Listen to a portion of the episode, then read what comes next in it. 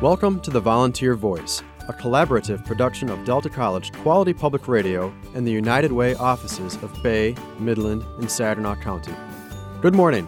This is Aaron Sinek from United Way of Midland County, bringing you information on volunteer opportunities available in your community. Good morning. I'm Adam Gack with Q90.1, and this is a very special episode of the Volunteer Voice because I'm talking with our usual host, Renee Urlaub from the United Way of Midland County. Good morning. Good morning, Adam. How is it being on the other end? It of- is. It, it'll be interesting, right? We'll see how it goes. So, uh, Renee, you're. Midland, uh, United Way of Midland County partners with Midland Public Schools, and that's what we're talking about this morning, correct? Now, what's the name of this program? It's called United for Success, and it's the volunteer program for Midland Public Schools. Um, it was started in 2017 as a collaborative effort between the two organizations to help bring more volunteers into our school, help improve success in our students, and success in our schools overall. That's fantastic. Now, what does that look like? Can you share a success story with us? Well, since the program started, we have 3,800 people that are registered as volunteers, and they have racked up tens of thousands of hours over time, which is really impressive. Um, we're able to get volunteers into the schools to work with kids on reading, find guest speakers, find a backpack buddy to fill in. Really, if a teacher calls and you know says, "I need this kind of volunteer, can you help me out?" I can filter through the volunteer program and find someone to meet that need within the school.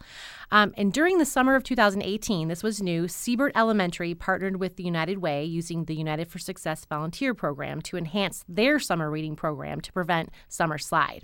And the program is called Story Adventures. The Siebert principal, Paul Schroll, he leads this effort and has witnessed incredible growth and maturity with the students involved. And not only does the program help kids enjoy reading, but the students have been able to see how much their community cares about them. And after that first summer, it was such a success that Mr. Schroll brought the program into the school year. And the volunteers are from different corporations all over the city, and they have really stepped up on a regular basis. And Mr. Schroll um, said to me this morning, he says he sees how a simple commitment to volunteer for just one day has led these corporate champions to return and grow their positive impact on Siebert students. Ah, the, the summer slide. It sounds fun, but it's quite serious. Yes, it is. Uh, so, are there any kind of specific volunteers that we're looking for now? Um, we're always needing volunteers for carnivals. Um, we need volunteers with our head to head competitions, which are in the middle schools. The primary years program, the fifth graders do an exhibition, and they always need a volunteer for that. Um, for It's like for each week, and it's with each elementary. So, quite a few volunteers are needed for that. And um, then there's always a need for people to be in a classroom or in a lunchroom or at recess to just kind of help out and watch the kids. Now, do you need any specific training?